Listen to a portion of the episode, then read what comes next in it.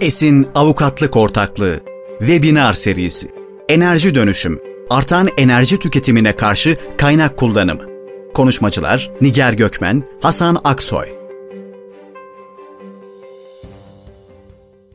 Merhabalar tekrar, hoş geldiniz. Merhabalar, ee, hoş bulduk Nigar Hanım. Öncelikle çok teşekkür ederiz kıymetli vaktinizi ayırıp e, webinar davetimizi kabul ettiğiniz için. Bugün konumuz enerji dönüşümü olacak. Aslında epey geniş bir başlık hazırladık. Enerji dönüşümünü her yönüyle ele alacağız. Bu kapsamda size spesifik sorularım da olacak. Enerji dönüşümü piyasada nasıl bir görünüme sebep oluyor? Gelecekte bizi neler bekleyecek? Onu da anlamak amacıyla. Ama önce sözü kısaca size bırakmak istiyorum. Hem Şura hakkında hem kendisi hakkında kısa bir bilgi verebilirseniz çok sevinirim. Tamamdır, çok teşekkürler. Öncelikle nazik davetiniz için ben de çok teşekkür ediyorum. Şura olarak burada bulunmaktan çok memnunuz. Ben kısaca isterseniz kendimi tanıtayım. İsmim Hasan Aksoy. Yaklaşık 15 yıldır enerji sektöründe çalışıyorum. Farklı şirket backgroundlarım ve farklı deneyimlerim mevcut. Yaklaşık iki buçuk yıldır da Şura Enerji Dönüşüm Merkezi'nde çalışıyorum. Şu andaki görevimde direktörlüğü vekaleten yürütüyorum. Aynı zamanda araştırma koordinatörüyüm. Şura'yı kısaca tanıtmak gerekirse Şura Enerji Dönüşüm Merkezi bir düşünce kuruluşu. Düşünce merkezi diyebiliriz. E, İngilizce tabiriyle think tank bildiğiniz gibi. Bir non-profit bir organizasyon yani bir kar, kar amacımız yok. Tarafsız, bağımsız bir kuruluşuz. Aynı zamanda veri bazlı analizler yaparak raporlar üretiyoruz. Bu raporları e, bir STK gibi kendi web sitemizde zaten tüm paydaşlarla paylaşıyoruz. Hem kamu hem özel sektör hem üniversiteler hem STK'lar arasında bir platform görevi olmayı hedefliyoruz. Tabii temel amacımız da Türkiye'deki enerji dönüşümü tartışmalarına katkı sağlamak. E bu kapsamda hem enerji dönüşümü tartışmalarına katkı sağlarken hem de e, Türkiye enerji sisteminin karbonsuzlaşması üzerine çalışmalarımızı yürütmek. Temel hedefimiz de bu. Yaklaşık 2017 yılından beri faaliyetteyiz. Sabancı Üniversitesi İstanbul Politikalar Merkezi altında yer alıyoruz. Yani onun bir kuruluşu gibi düşünebilirsiniz. E, aynı zamanda üç kurucu ortaktan ikisi de birisi European Climate Foundation, bir diğeri de Almanya'dan Agora Energüven'de yine bizim gibi bir think tank Almanya'da enerji dönüşümü üzerine çalışan. Kısaca e, böyle bir giriş yapabilirim benim tarafta. Çok teşekkürler bilgi için Hasan Bey. Ben de şahsen Şura'nın çalışmalarını yakından takip ediyorum. Raporlarını da okuyorum siz yayınladıkça. Gerçekten de çok faydalı buluyorum. Hem gelecek tahminleri için hem de piyasanın yapısını anlayabilmek açısından. Onun için de ayrıca teşekkür ederiz. Aslında bugün de enerji dönüşümünden bahsettiğimizde sizin son zamanlarda özellikle hep üzerinde rapor hazırladığınız konulara genel olarak değiniyor olacağız kısa bir giriş yapmak gerekirse enerji dönüşümü ve hani neyi tartışacağımıza ilişkin. Enerji dönüşümü dediğimiz zaman hemen aklımıza ilk gelen konu tabii ki yenilenebilir enerji. Enerji piyasasını neden dönüştürmek istiyoruz? Neden enerji dönüşümü gibi bir kavram hayatımızda? Çünkü iklim kriziyle başa çıkmak için buna ihtiyacımız var. Enerji piyasası esasen en yüksek karbon salınımına sebep olan sektör olarak e, iklim krizinin suçlusu olarak gösteriliyor. O yüzden de eğer iklim krizini çözeceksek enerji piyasasını tamamen dönüştürmemiz gerekiyor. Fakat bu dönüşümün gerçekten hızlı ve çevik bir şekilde yapılması gerekiyor ki artık son zamanlarda hepimiz bizzat iklim krizinin etkilerini, e, yangınlar, seller olarak hayatımızın her gününde de yaşamaya başladık ne yazık ki. Dolayısıyla aslında enerji dönüşümü bir süredir sadece enerji sektörünün özellikle ilgilendiği bir kavramken bugün bireylerin dahi ilgisini çeken, konuştuğu, tartıştığı ve çok daha fazla gündeme gelen bir konu oldu ve üzerinde daha çok mesai harcamamız gerekecek. Bunda herhangi bir şüphemiz yok. Enerji dönüşümü dediğimizde fosil yakıtlardan yenilenebilir enerjiye, temiz enerjiye geçmeliyiz ki bu dönüşüm bizim karbon salınımını azaltmamıza yardımcı olsun. Fakat bunu tartışırken ve bunu tartışmaya açmadan önce önce size şu konudaki görüşünüzü sormak istiyorum. Fosil yakıtlardan vazgeçmek hedefi gerçekçi mi? Ya da bu hedef en yakın ne zaman e, gerçekleştirilebilir? Bunun hakkında hem dünyadaki uygulamalar hem Türkiye'deki son durumu da dikkate alarak ne düşünürsünüz? Çok teşekkürler sorunuz için. Aslında sorunuza şöyle geniş bir açıdan bakmak istiyorum. Tarihsel bir yaklaşım sunmak istiyorum. Bu fosil yakıtları neden e, kullanmaya başladık ve nasıl bu noktaya geldik? Ona kısaca bir değinirsek sonra enerji dönüşümünü ele almamız daha kolaylaşacaktır diye düşünüyorum. Fosil yakıtlarının kullanımına baktığımızda aslında milattan öncesine kadar dayanıyor doğal olarak kullanımı. E sonrasında tabii esas ivmelendiği nokta sanayi devrimiyle birlikte başlıyor. Sanayi devriminde işte teknolojinin de itici güç olarak e, bulunmasıyla buhar makineleri, buhar türbinlerinin hayatımıza girmesi ve sanayide bu yakıtların kullanılması hız kazanıyor. Dolayısıyla sanayi devriminden günümüze kadar aslında teknolojinin de katkısıyla bildiğiniz gibi işte kömür santralleri, doğalgaz santralleri ya da işte diğer konvansiyonel santraller hayatımıza girmiş bulundu. Peki bu bir gelişim süreciydi, bir ihtiyaç mıydı? Belki evet ihtiyaçtı çünkü elektrik e, gereksinimi vardı, enerji gereksinimi vardı insanoğlunun daha ileriye gidebilmesi için teknolojik olarak ya da işte sanayi ya da kendi konforu için. Fakat e, geldiğimiz noktada belki 90'lı yıllara kadar iklim tarafı ya da işte çevre tarafı hep göz ardı edildi.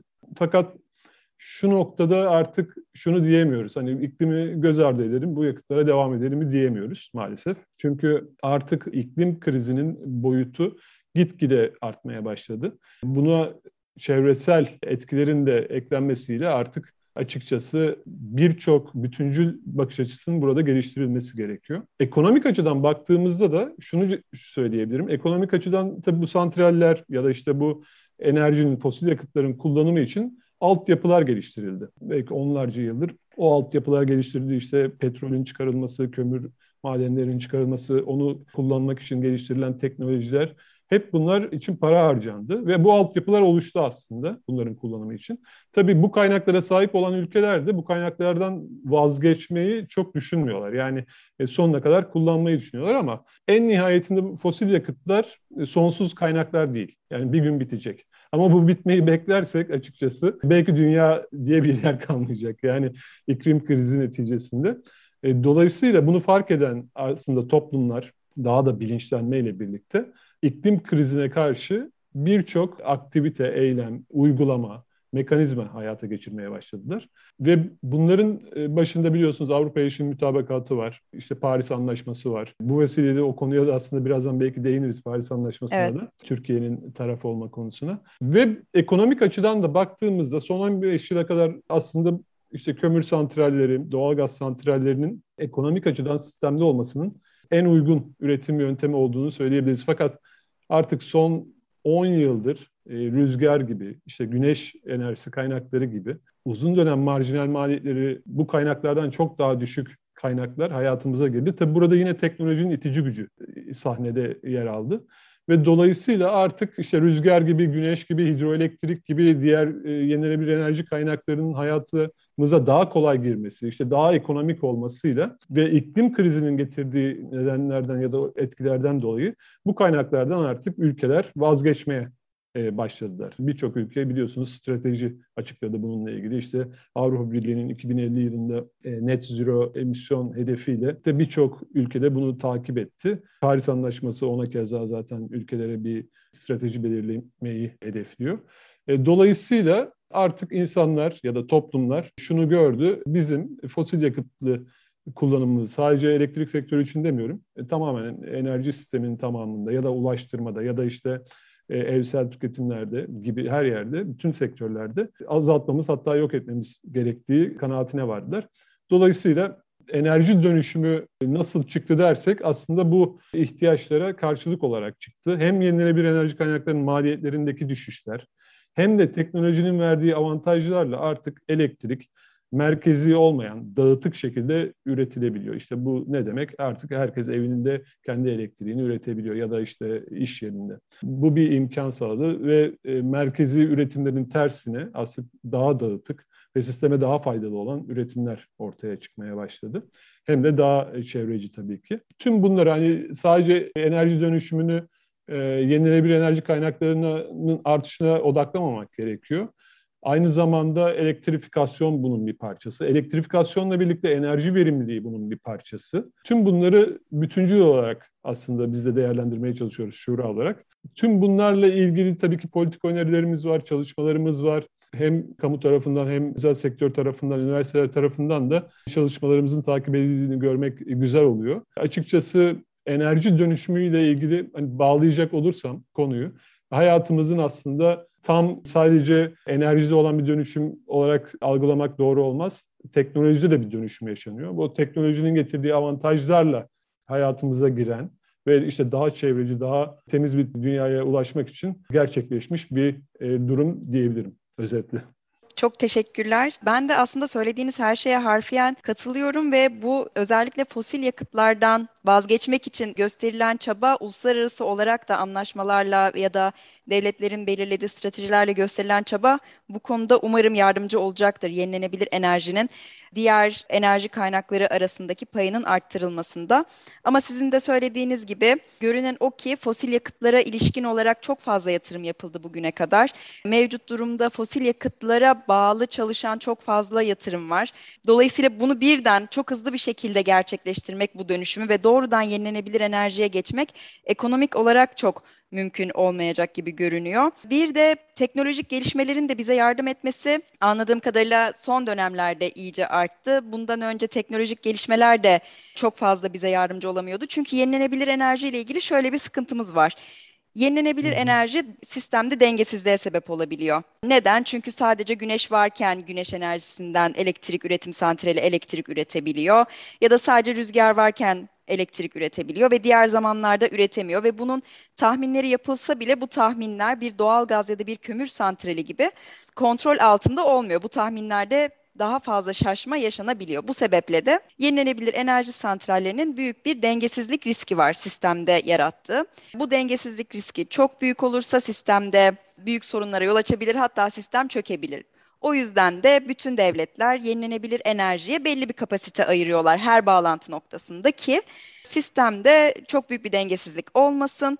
Aynı zamanda yenilenebilir enerji santralleri de bağlanabilsin ama ancak belli bir sınıra kadar olsun. Yenilenebilir enerji santrallerini bir sisteme bağladığımızda mutlaka onlar için dengeyi sağlayacak fosil yakıt enerji santrallerine de aslında ihtiyaç duyuyoruz. Dolayısıyla uzun zamandır ve yenilenebilir enerji santrallerini kullanmaya başladığımızdan beri. Fakat son zamanlarda teknoloji anladığım kadarıyla bize biraz daha yardımcı oluyor bu konuda. Depolama, batarya üniteleri kullanılmaya başlanacak. Batarya üniteleri eskiden de kullanılıyordu fakat çok pahalıydı. Şimdi teknolojik olarak fiyatlar düştü, teknoloji gelişti. O yüzden artık çoğu santralde bunlar kullanılabilir ve dengeyi sağlayabilir deniyor. Bu konuda geçtiğimiz yıl Türkiye'de de yeni bir yönetmelik yayımlandı ve hem e, üretim santrallerine hem aslında lisanssız üretim santrallerine hem lisanslı üretim santrallerine hem belli şartları sağlamak koşuluyla dağıtım santrallerine e, dağıtım tesislerine depolama tesisi kurma yetkisi verildi. TİH'da geçtiğimiz günlerde bununla ilgili teknik kriterleri yayınladı. Bundan sonra Türkiye'de zannediyorum ki depolama tesisleriyle birlikte dengesi arttırılmış ve daha çok sayıda yenilenebilir enerji santrali göreceğiz diye umuyorum. Bu konuda ne düşünürsünüz? Çok teşekkürler. Aslında kısmen katılıyorum size. Tam olarak katıldığımı söyleyemem. Şey açısından fosil yakıtlı santrallerin hayatımızda e, kalması gerekliliği ya da işte rüzgar, güneş santrallerin dengesizliklerini önlemek için fosil yakıtlı santrallerin mutlaka olması gerekliliğine katılmıyorum maalesef. Bunu aslında uzun yıllardır hem biz çalışıyoruz hem birçok dünyada ülkeler de çalışıyor, stratejilerini ona göre belirliyor. E, aslında buradaki temel konu şu, e, yenilenebilir enerji sizin de bahsettiğiniz gibi e, değişken üretime sahip sistemler. Yani işte biraz önce bahsettiğiniz gibi rüzgarı tahmin etmeniz gerekiyor, güneşi e, ona keza tahmin etmeniz gerekiyor. İşte bulut geçtiğinde güneş kapanıyor, elektrik üretimi birden düşebiliyor gibi. Sonuçta değişken üretime sahip sistemler. Fakat bunların yönetilmesi için illa e, fosil yakıtlı santrale ihtiyacımız yok. Bunun için elektrik sisteminin esnek olması kritik öneme sahip. Yani fosil yakıttan ziyade e, esneklik, esneklikten peki neyi kastediyoruz? Ya da bu esnekliği neler sağlıyor onlara kısaca değinelim. Bu esneklik kaynaklarının arasında biraz önce siz de zaten bahsettiniz enerji depolama e, tesisleri birinci sırada yer alabilir. Fakat ona gelene kadar pompaj depolama hidroelektrik santralleri var. Bizim kendi normal hidroelektrik santrallerimiz var, barajlı, bunlar e, o esnekliğe destek olan santraller. Çok hızlı yük al yük at yapabilen yani sisteme elektrik verip sistemden elektrik pompaj depolamalı ise çekebilen santraller. Türkiye'de pompaj depolamalı hali hazırda şu an e, bir santralimiz mevcut değil ama normal de, depolamalı santrallerimiz oldukça fazla biliyorsunuz. Bunun dışında talep tarafı katılımı bu esnekliği sağlıyor. Talep tarafının katılımıyla o dengelemeyi ayarlayabiliyorsunuz. Aynı zamanda biraz önce bahsettiğiniz sistemde olan eğer fosil yakıtlı santral gerçekten varsa sistemde onların da hızlı olması gerekli. Yani sizin bahsettiğiniz gibi mesela kömür santralleri aslında o kadar hızlı yük al yük at yapabilen ya da sisteme elektrik sağlayabilen, ani hareketler yapabilen santraller değil. Yani esnek santral değiller. Onlar bazcık çalışan, işte 24 saat belki işte ya da 18 saat tam yükte çalışan, belki belirli bir bölümde yük kısabilen santraller. Yani daha aslında esnek santrallere ihtiyacımız var. Enerji depolama çözümleri burada e, kesinlikle faydalı. Çok hızlı sisteme elektrik sağlayıp çok hızlı elektrik alabiliyorlar ve o esnekliği sağlayabiliyorlar ama hem maliyetler açısından bakıldığında yüksek maliyetleri sizin de belirttiğiniz gibi hali hazırda devam ediyor. Aynı zamanda da yüksek kapasitelerde yapamıyorsunuz. Yani çok büyük tesisler kuramıyorsunuz hali hazırda enerji depolama ile ilgili. Fakat bir diğer önemli nokta buradaki sayaç arkası batarya sistemleri. Yani evinize işte ne bileyim e, bir güneş paneliniz var. Aynı zamanda sayaç arkası bir bataryanız mevcut. Elektriği, elektriğin fazla olduğu zamanlarda depolayabilir. Elektriğin az olduğu zamanlarda kendi tüketimimizin fazla olduğu zamanlarda elektriği kullanabilir. Az olduğu zamanlarda da e, sisteme verebilirsiniz gibi aslında birçok hani e, şey mevcut, seçenek mevcut. Aynı zamanda da bu esnekliği sağlayacak bir diğer yöntem kaynak odaklı üretim yaklaşımı yerine sistem odaklı yaklaşım. Bu ne demek? E, burada da şunu kastediyoruz. Normalde elektrik sisteminde tüketim noktalarının Türkiye'de nasıldır? İşte batı taraftadır daha çok. Hani İstanbul, işte Kocaeli, Bursa, İzmir. Yani batıdadır tüketim ama santraller işte daha dağınıktır. E, ne bileyim işte e, doğuda hidroelektrik santrallerimiz var. İç Anadolu'da işte başka santrallerimiz var. E, yani Türkiye'nin farklı bölgelerinde birçok santralimiz var. Ve bu esnekliği iletim kayıplarıyla azaltabiliyor bunun bu şekilde gerçekleşmesi. Dolayısıyla eğer sistem odaklı bir yaklaşımla yani e, güneş santrallerini tüketime yakın ya da işte rüzgar santrallerini tüketime yakın noktalarda üretim yapmasını sağlarsak burada da e, büyük bir esneklik potansiyeli mevcut. Aynı zamanda enterkoneksiyon kapasitelerin arttırılması da ülkelere çok büyük esneklik kazandırıyor. Yani bu aslında biraz önce bahsettiğim tüm şeyler bu fosil yakıtlı santrallerin olması gerekliliğine ters düşen şeyler. Yani bunları yaparsanız sistemde o biraz önce bahsettiğiniz dengesizlikleri aslında yönetmeniz mümkün. Ayrıca bir de piyasa yoluyla bu dengesizlikleri azaltabilirsiniz. Biraz önce bahsettiğiniz mesela tahmin yapması zor. İşte gün içi piyasamız var mesela rüzgar santralleri. Bir saat öncesinden ya da 75 dakika öncesinden tahmin yapılıp oraya ticareti yapılabiliyor. Bir saat öncesinden ve gerçek zamanda. Tabii bir saat öncesinden ya da 75 dakika öncesinden tahmin yaptığınız zaman e, belki bazı sapmalar olabilir. Ama o süreyi biraz daha kısaltırsanız işte 15 dakikaya kadar düşürürseniz eğer yani piyasanızda böyle bir şey hayata geçirirseniz onların tahminleri de daha doğru olacaktır. Burada sapmalar daha azalacaktır. Piyasa odaklı da birçok. Bununla ilgili de bir raporumuz çıktı bu arada. Piyasa odaklı yapılacak birçok iyileştirme var. Esnekliği arttıracak. O da bir yöntem. Yani aslında toparlarsak kısacası işte enerji depolama, pompaj, elektrikli hidroelektrik santraller, sistem odaklı yaklaşım, talep tarafı katılımı. Tüm bunları eğer hayata geçirebilirsek ki bunu e, teknolojik olarak yapmak mümkün şu anda. Fosil yakıtlı santrallere ihtiyacımız kalmayacaktır ki şu anda zaten biliyorsunuz yani biraz önce bahsettiğim birçok hedef var. 2050'de işte sıfır emisyon hedefleri var. Oraya ulaşmak da zaten bunları yapmak gerekiyor. Bunlar olmadan da olmayacak zaten. Elektrik depolama ve aslında tesislerin esnekleştirilmesi eğer bu dengesizliği giderebilirse herhalde yenilenebilir enerjide en büyük problemimizi çözmüş olacağız fosil yakıtlara karşı. Çünkü şu anda en çok hani konuşulan engel olarak görünen konu bu gibi görünüyor. Bu konunun içinde değindiğiniz bir de dağıtık enerji meselesini de biraz açmak istiyorum aslında. Türkiye'de dağıtık enerji geçtiğimiz yine 10 yıl içinde bir süredir destekleniyor. Lisanssız elektrik üretimiyle destekleniyor. Lisanssız elektrik üretiminde de çok fazla değişiklik yapıldı ilk mevzuatta düzenlendiği tarihten bu yana. Öncelikle 500 kW sınır konulmuştu. Tüketim zorunluluğu yoktu. Sadece tüketim noktasına bağlanıyordu tabii ama hani belli bir tüketim limiti yoktu. Daha sonra 1 megawattı çıkartıldı. Bir tüketim zorunluluğu getirildi dağıtım noktasına uzaklıkla ilgili kurallar getirildi, kaldırıldı vesaire derken şu anda artık 5 megawatt sınırı ya da bağlantı sözleşmesindeki kurulu güçle sınırlı olarak öz tüketim için lisanssız üretim yapabiliyoruz. Hatta ve hatta mevzuatta bunun da ötesine gidildi ve dendi ki lisanssız üretim tesisleri zaten ihtiyaç fazlası enerjilerini YEKDEM üzerinden satabiliyorlar. Yani garantili satış üzerinden devlete satabiliyorlar. ihtiyaç fazlası üretim yaptıklarında. Aynı zamanda ilk 10 yıl sonrasında yani YEKDEM dönemi sonrasında bu tesislere lisans alarak ikili satış yapma olanağının bile getirileceği mevzuatta düzenlendi. Yani bu tesisler aslında hem mevzuat olarak hem de geleceğe yönelik düzenlemelerle hem de mevcut mevzuat tahtında epey bir destekleniyor gibi görünüyor. Fakat sizce bunlar yeterli mi? Türkiye dağıtık enerjide dünyadaki gelişmiş ülkeleri de dikkate alırsak nasıl bir konumda? Teşekkürler sorunuz için. Aslında şöyle e, dediğiniz çok doğru. Belki şu şekilde ayırabiliriz. Mayıs 2019'dan öncesi ve sonrası diye ayırabiliriz. Çünkü Mayıs 2019'da aylık mahsuplaşma uygulaması evet. hayata geçti. E, ama onun öncesindeki döneme bakarsak eğer sizin de belirttiğiniz gibi o santraller yani lisanssız santrallerin YEKTEM'den faydalanmasına izin verildi. O arada da oldukça ciddi bir kapasite artışı oldu. Yani e, yanlış hatırlamıyorsam 4-5 gigawatt seviyesinde bir lisanssız santrali e, devreye girdi.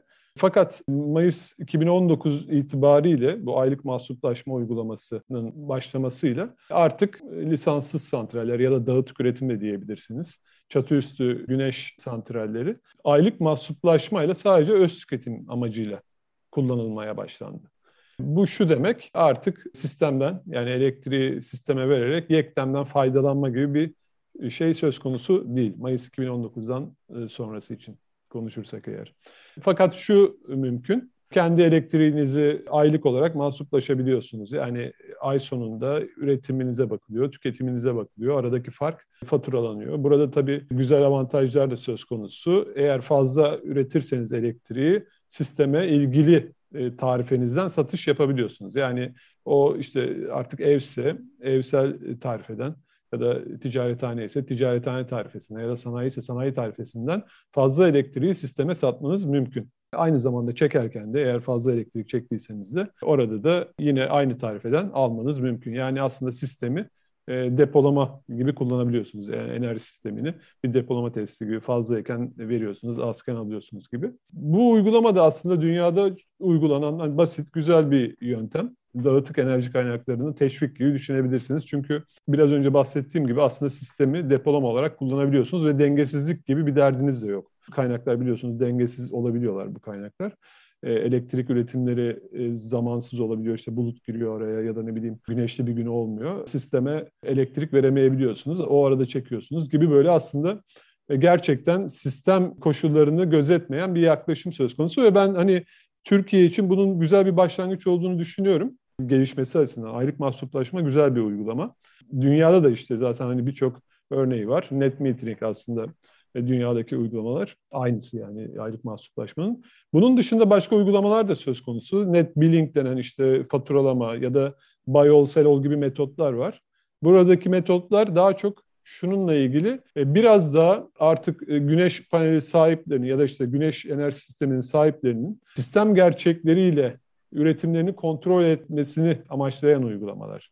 Yani evinizde bir batarya sistemi kurabilirsiniz. İşte elektrikli aracınız vardır, onu sisteme dahil edebilirsiniz. Yani talep tarafını daha çok şebekedeki gerçek fiyatlara doğru e, ya da hareket edecek şekilde onları oyuna sokabilmek için kurulmuş sistem bunlar. Ama biraz burada şey açıkçası bu biraz önce bahsettiğim sistemler dağıtık üretimin gelişmesi için biraz köstek olabilir. Yani şu an bizim aylık mahsuplaşmamız aslında dağıtık üretimin e, gelişmesi için güzel bir fırsat. E, belki bu işte e, atıyorum belirli bir seviyeye geldikten sonra e, dağıtık üretim miktarı ya da işte kurulu gücü bu uygulamalara geçiş yapılabilir. Yani biraz önce bahsettiğim uygulamalara ki şebekeye fazla etkisi olmasın. Burada amaç santral sahibinin yani güneş paneli ya da işte güneş sistemi sahibinin gerçek sistem koşullarına göre hareket edebilmesi, onu sağlayabilmek. O dediğim gibi ileriki aşamalarda düşünülebilir ama şu aşamadaki aylık mahsuplaşmanın ben hani güzel bir teşvik olduğunu düşünüyorum. Tabii e, YETA'lar ya da işte Corporate PPA anlaşmaları kurumsal dünyada kullanılan ismiyle corporate PPA'lerin gelişmesi Bizim Türkiye'de yenilenebilir enerji tedarik anlaşması diye çevirdik onu. Onların gelişmesi de önemli bir kriter bu kaynakların artması için. E, orada tabii henüz e, bir ivme kazanmadı gördüğümüz kadarıyla. Orada biraz öngörülebilirlik kritik öneme sahip corporate PPA'lerde. O öngörülebilirliğin sağlanması ve belirsizliklerin ortadan kalkmasıyla bence orada da büyük bir ivme e, şansımız var. Bir artış olacağını düşünüyorum. Sadece biraz oraya belki ufak tefek düzenleme ihtiyaçları olabilir. Bazı e, uygulamaları hayata geçirmek mümkün olabilir. O öngörülebilirliği test etmek önemli bir kriter olabilir. Tüm bunları yani düşündüğümüzde aslında güneş özelliğinde konuşursak çok büyük potansiyelimiz var. Ve bunu işte biz hesapladık dağıtık üretim olarak yaklaşık teorik potansiyelde 15 gigawattlık yani bu çatı üstü binalardaki 15 e, gigawattlık bir potansiyelimiz olduğunu hesapladık. Raporlarımızda var bu nasıl hesapladığımızla ilgili. Bunun da 11 gigawattın ekonomik olduğunu düşünüyoruz. Yani hem kapasite kullanım oranları hem işte çatıların uygunluğu hep bunların hepsini araştırdık. Yani bu potansiyelin kullanması için de bence çok ciddi olanaklarımız var. Bunları bence hayata geçirebiliriz ama sorunuz hani özet e, cevap eğer vermek gerekirse aylık mahsuplaşma bence şu anda çok güzel bu dağıtık üretim kaynaklarının gelişmesi için. İlerleyen zamanda sistemi zorlamaması için bu kaynakların belirli bir seviyeye geldikten sonra biraz önce bahsettiğim gibi net billing ya da buy all sell all gibi metotlara geçiş yapılması gerekiyor bence. Çok teşekkürler. Bu özellikle sistemi zorlama konusunda TİH da tabii çok dikkatli adımlar atıyor. Geçtiğimiz günlerde yine bir karar yayınlamıştı ve bazı kapasiteleri lisanssız santrallere de bu dağıtık enerji için lisanssız santrallere de tahsis edecekler ama tabii ki o tahsis çok sınırlı olacak diğer tesislere göre. Yenilenebilir enerji için yeni tahsis edilecek kapasiteler e, çoğunlukla depolama tesisi olan yenilenebilir enerji tesisleri olacak gibi görünüyor. O da sistemin dengesini bozmamak için TİH da buna dikkat ediyor. Ama dediğiniz gibi teknoloji geliştikçe bu sistemleri daha fazla, bu tesisleri daha fazla sisteme entegre edip yenilenebilir enerjinin payını arttırabileceğiz. Aslında kısaca toparlamak gerekirse başından beri konuştuğumuz noktada şuna geldik. Yenilenebilir enerjinin payı hala fosil yakıtlara göre düşük. Bunu bir an önce arttırmamız gerekiyor. Bunun için teknolojik gelişmelere aslında ihtiyacımız vardı.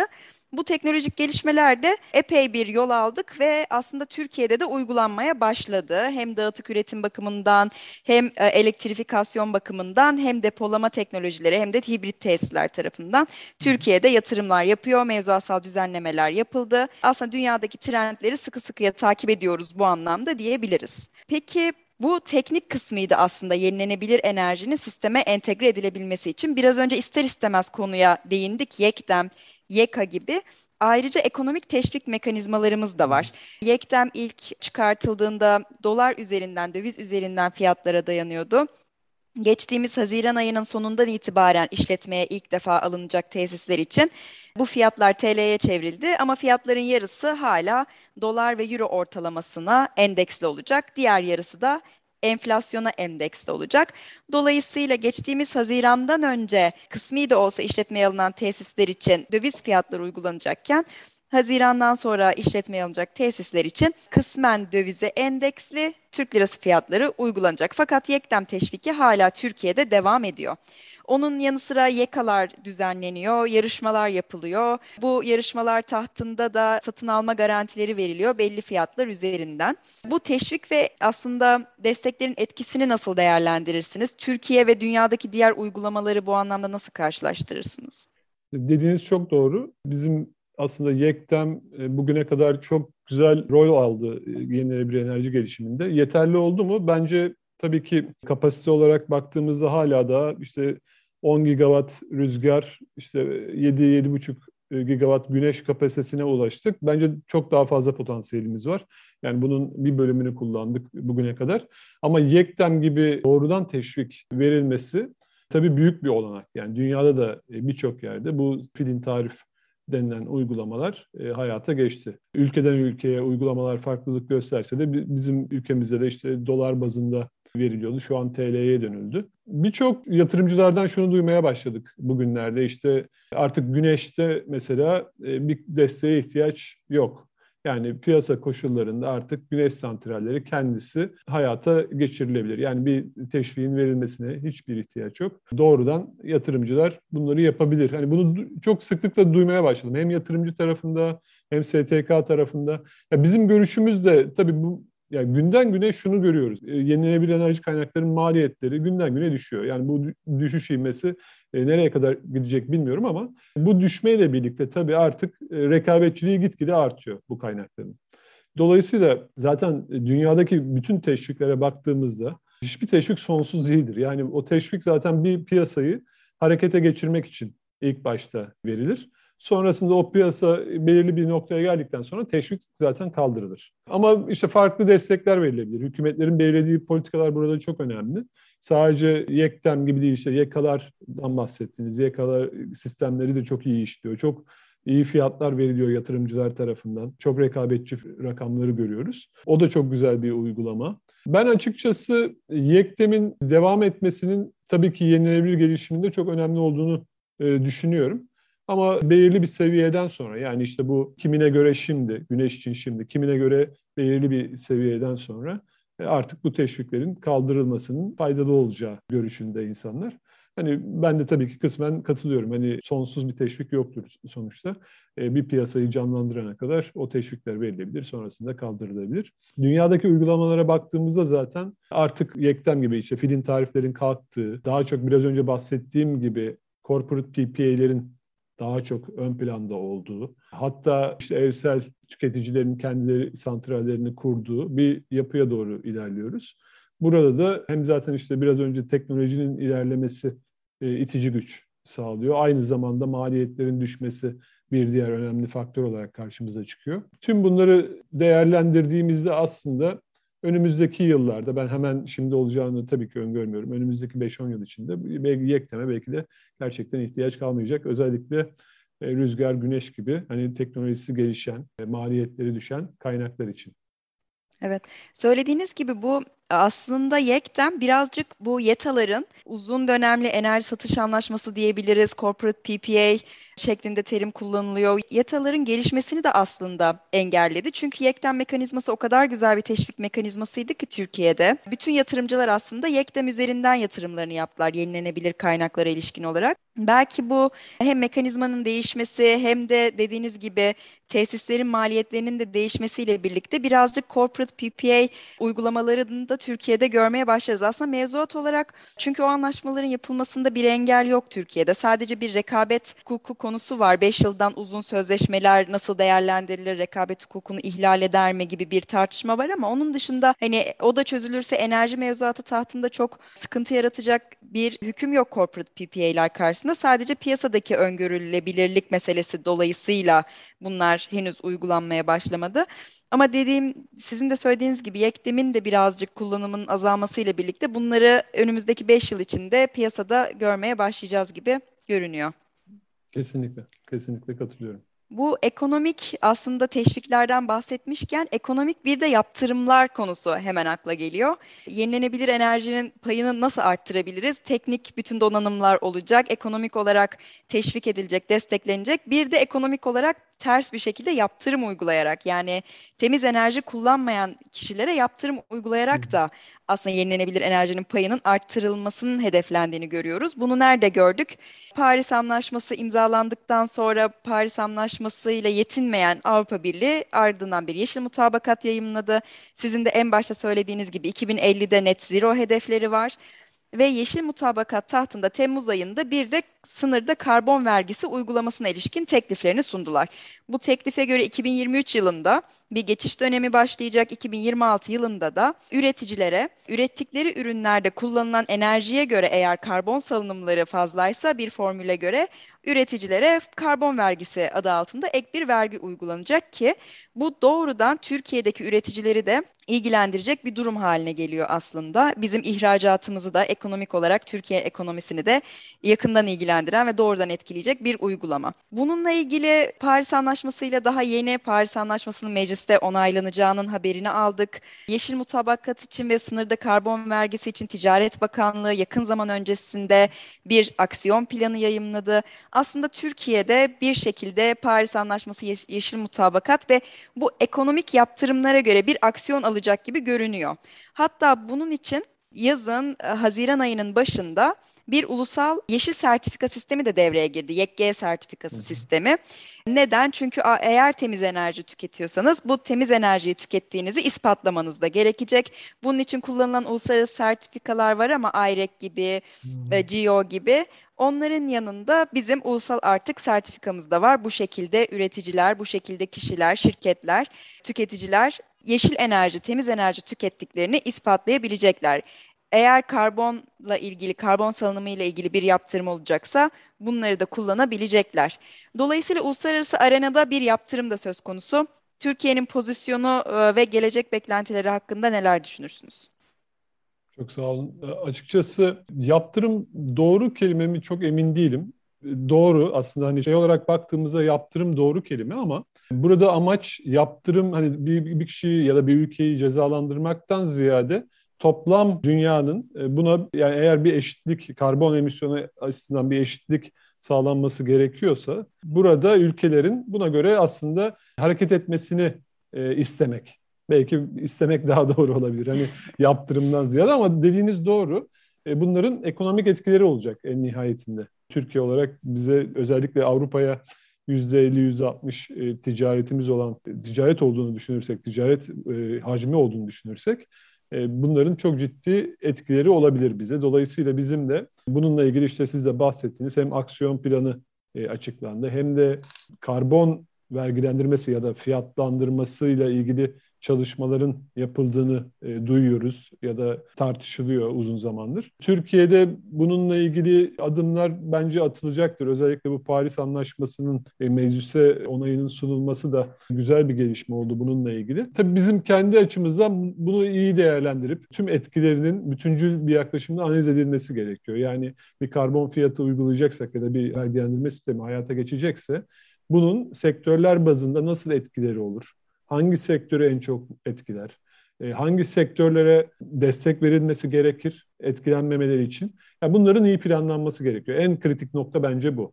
Yani siz bir karbon fiyatı yarın da belirleyebilirsiniz. Yani e, bugünden yarına e, derseniz ben şu kadar vergi uygulayacağım emisyon başına. Bir karbon fiyatı belirlersiniz. Ama burada önemli olan nokta bizim dikkatli olup işte hangi sektör bundan en çok etkileniyor? Sektörler arasındaki geçişler ne olabilir? Bir de bu vergiden ya da işte karbon fiyatı uyguladığımızdan buradan gelen gelirleri nereye aktaracağız? E, o da kritik bir konu. Bunun enerji verimliliği gibi yine işte daha fazla etkilenen grupların, sektörlerin desteklenmesi gibi yerlere aktarılması gerekiyor. Bu karbon vergilerinden gelen gelirleri. Bu da e, bence önemli bir nokta. Ama dediğiniz gibi işte sınırda karbon uygulama mekanizması yakın zamanda, yakın dediğim yani işte 5-6 yıl içinde hayata girecek gibi. Ve bunun da ciddi e, sonuçları olabilir bizim tarafta.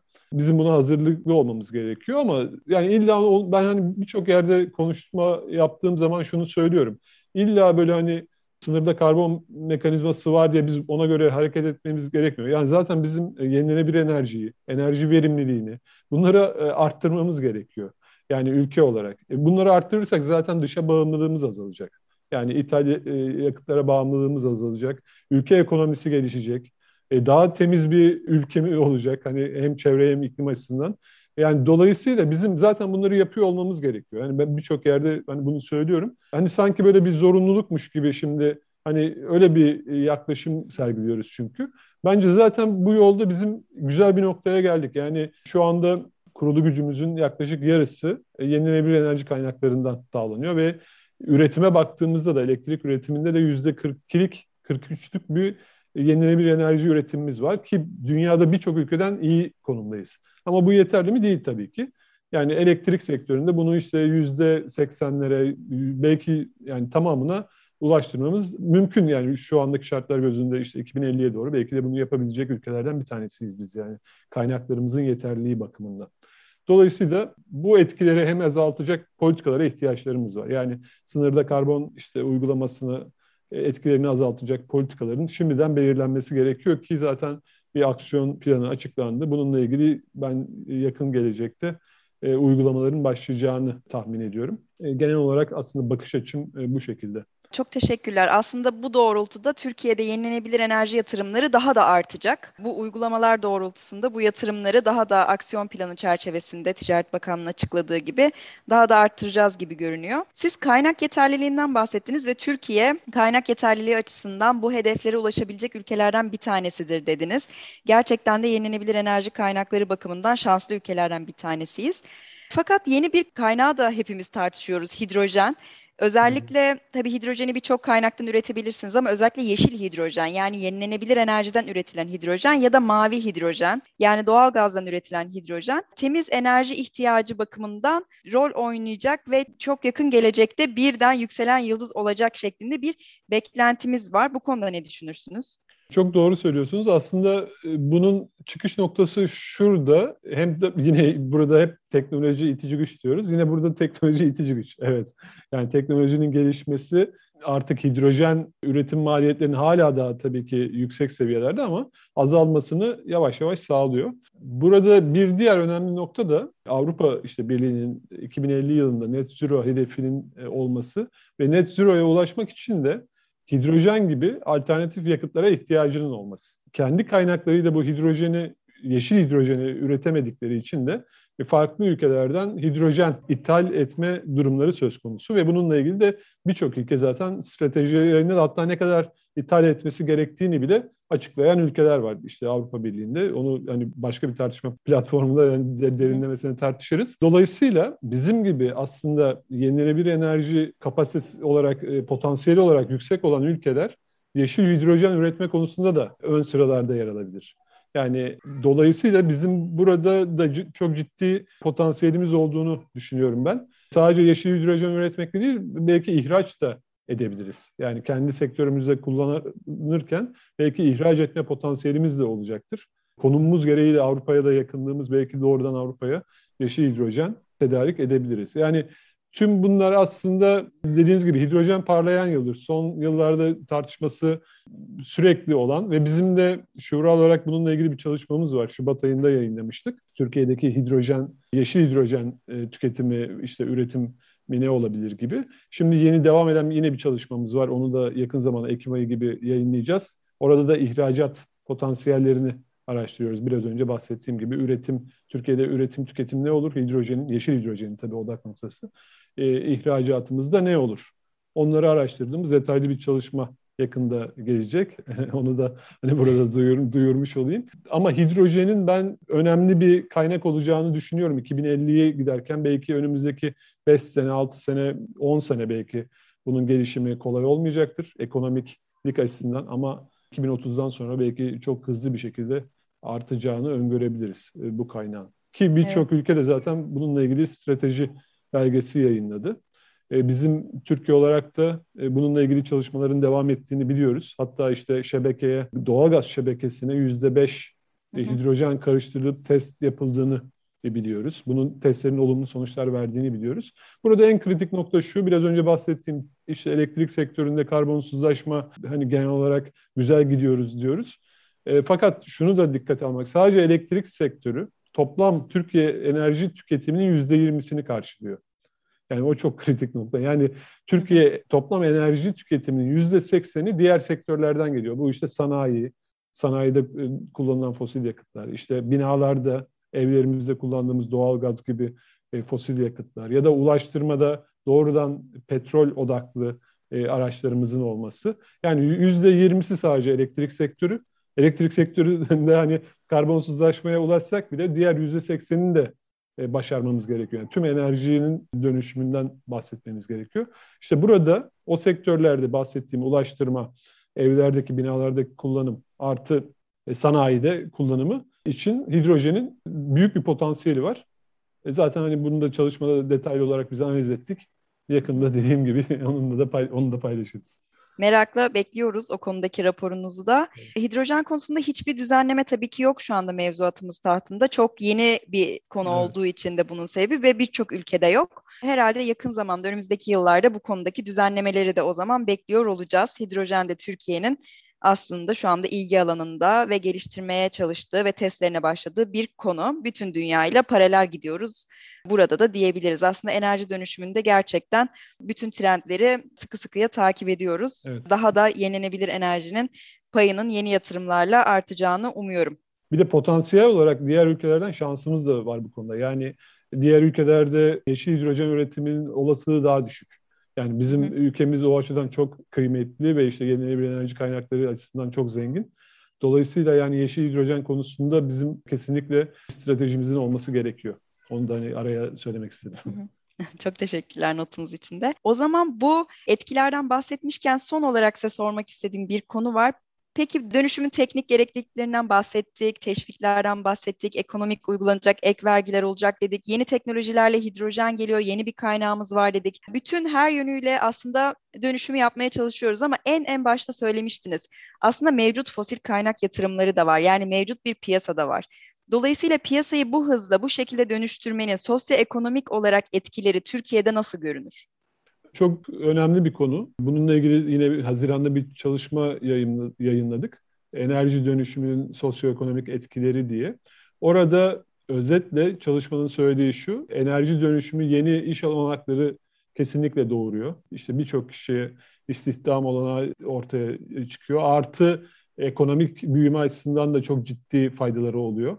Şu oluyor tabii bu dönüşümde bir taraf olumlu gelişirken diğer taraf olumsuz e, etkilenebiliyor. İşte biraz önce bahsettiğiniz gibi fosil yakıtlı e, santrallerde bu sefer ne bileyim işte istihdam azalabilir ya da ne bileyim o santrallerin kapanmasıyla ekonomide bazı e, şeyler olabilir ama bunun biz net analizini yaptık ve e, enerji dönüşümünün daha pozitif sonuçlar verdiğini hesapladık. Yani e, birçok tabii faktör işin içine girdi burada. Hepsinin hesaplamasını ayrıca yaptık. Burada önemli olan noktalardan birisi biraz önce bahsettiğim gibi iş dağıtık tarafa indiğinde yani artık evsel boyuta geldiğinde burada iş olanakları katlanarak artıyor. Yani mesela bir santralde atıyorum normalde 200, 100 kaç kişi çalışıyorsa şimdi evsel olarak işin içine girdiği zaman bir işte güneş panelinin kurulumu, onun işte bakımı, ona yapılacak yatırımların geliştirilmesi. Yani orada birçok istihdamın artması söz konusu olabiliyor. Yani normal klasik yapıya kıyasla. Tabii burada yeni yatırımlar olduğu için bu yatırımlar ekonomik olarak da tabii finansmanı e, önemli bir nokta olacaktır. Finansmana ihtiyaç var. Ama e, dediğim gibi yani artık bu dönüşüm dönülmez bir noktaya girdi bence. Buradan çıkış çok zor artık sonucu belli bir e, yol gibi. Hani gideceğimiz yer belli. O yolda gidiyoruz, geri dönüş yok. Tek yöne doğru gidiyoruz.